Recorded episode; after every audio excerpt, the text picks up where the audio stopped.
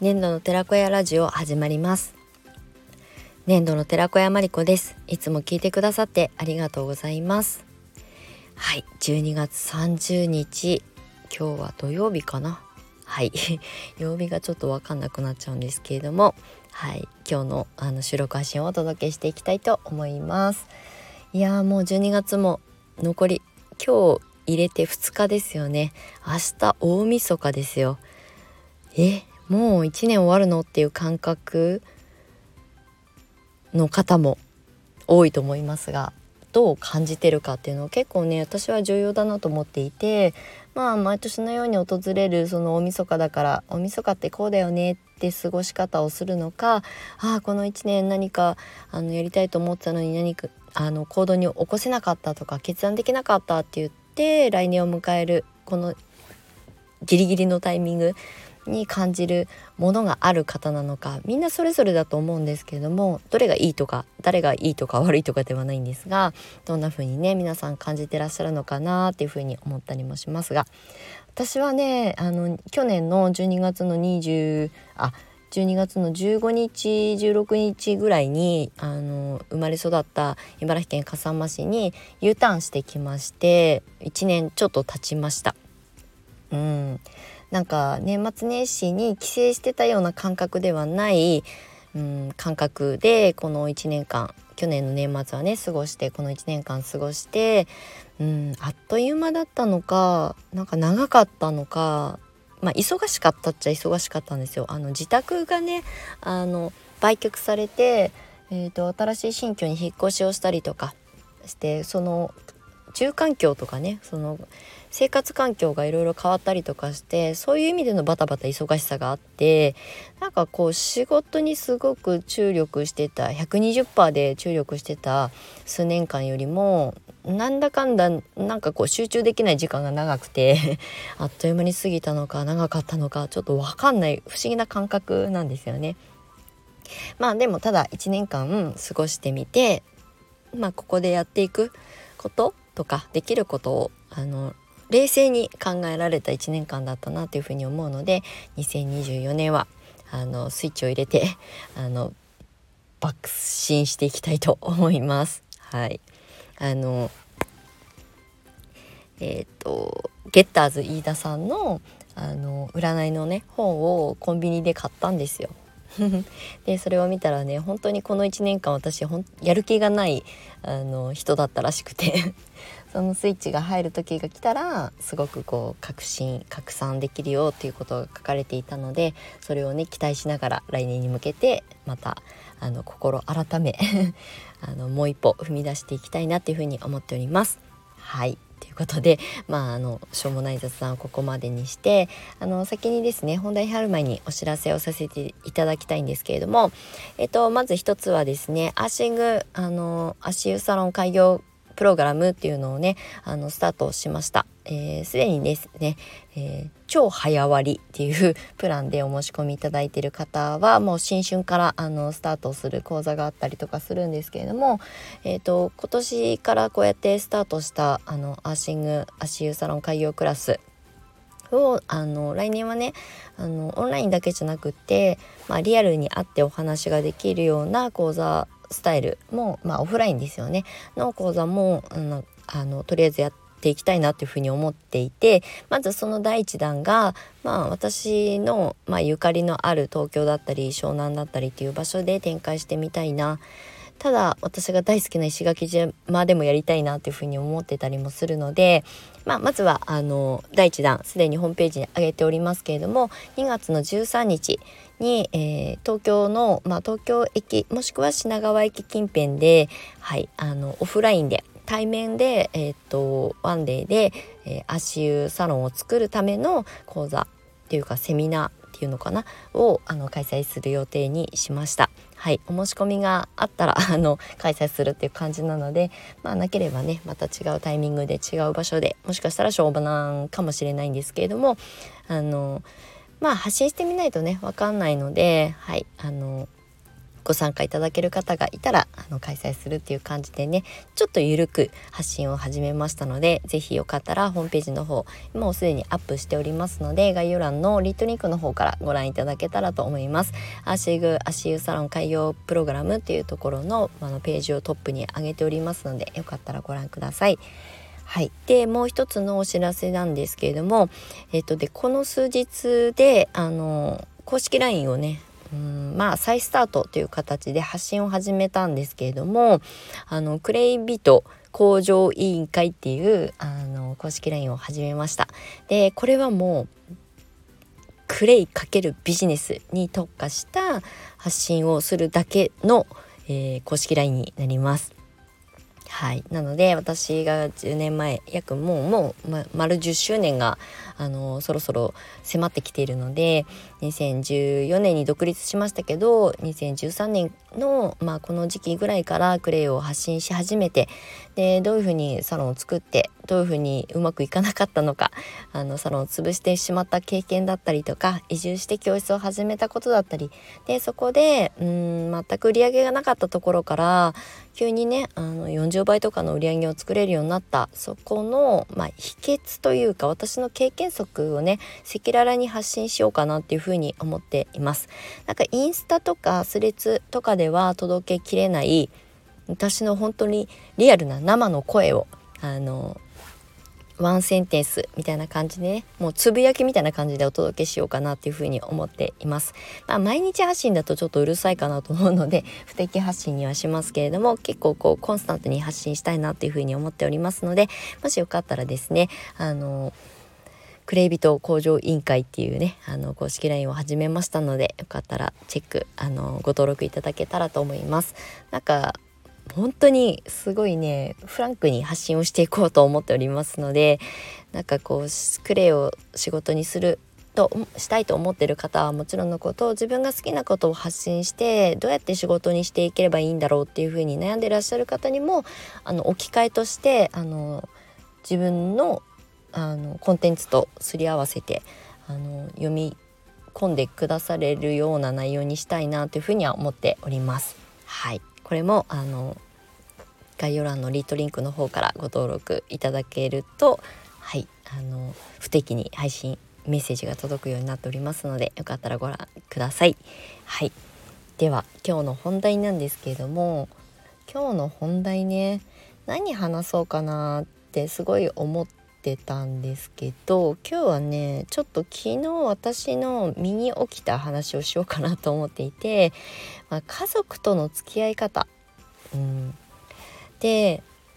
あの私はですね約にじゅうねんぶりに今両親と今同居してるんですけれども、まあ、私が発信しているこのクレイセラピーとか仕事にしているクレイセラピーとか理解はしてくれるようになったんですよね。でうーんだけど自然療法っていうことの根本的なことはなかなか理解はまだまだ全然あの行き届いてないというか、私が説明がね家族だからこそ言葉が強くなって伝えきれないこともたくさんあって、本当にねこのいちねんかんあの U ターンしてきていちねんかんすごく苦労したんですよ。でうーんあの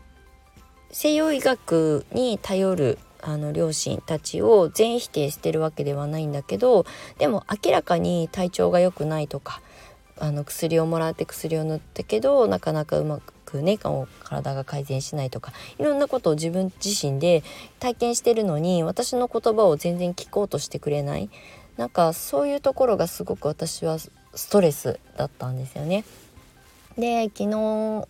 ちょうど夜ねご飯を食べてこう洗い物とかしてる時にちょっとね今母親が肌が荒れていたりとかして、私がクレイの、あの化粧水作ってあげたりとか、あのお塩入れて作った化粧水とか、あと シービーディー が入ったバームをつく使ってみたらとか言ってあの渡してるんですけれども、それを使ってるんだけど、まあ、症状ってき明日今日あの治るものではないじゃないですか。体の中に溜まってるあの老廃物が外に出てきてその症状になってるので、結局その症状っていうのは過去の自分の数年以上十数年何十年とかの、まあ、蓄積が結果そうやって表情にあの表面化してるだけなので、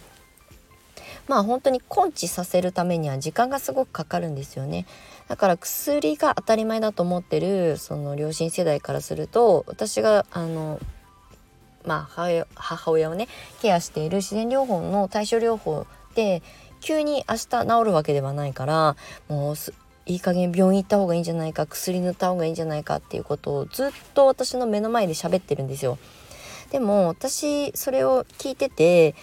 否定はしないんですけど、自分の娘がこういう自然療法の仕事をじゅうねん必死にやって向き合ってきたのに、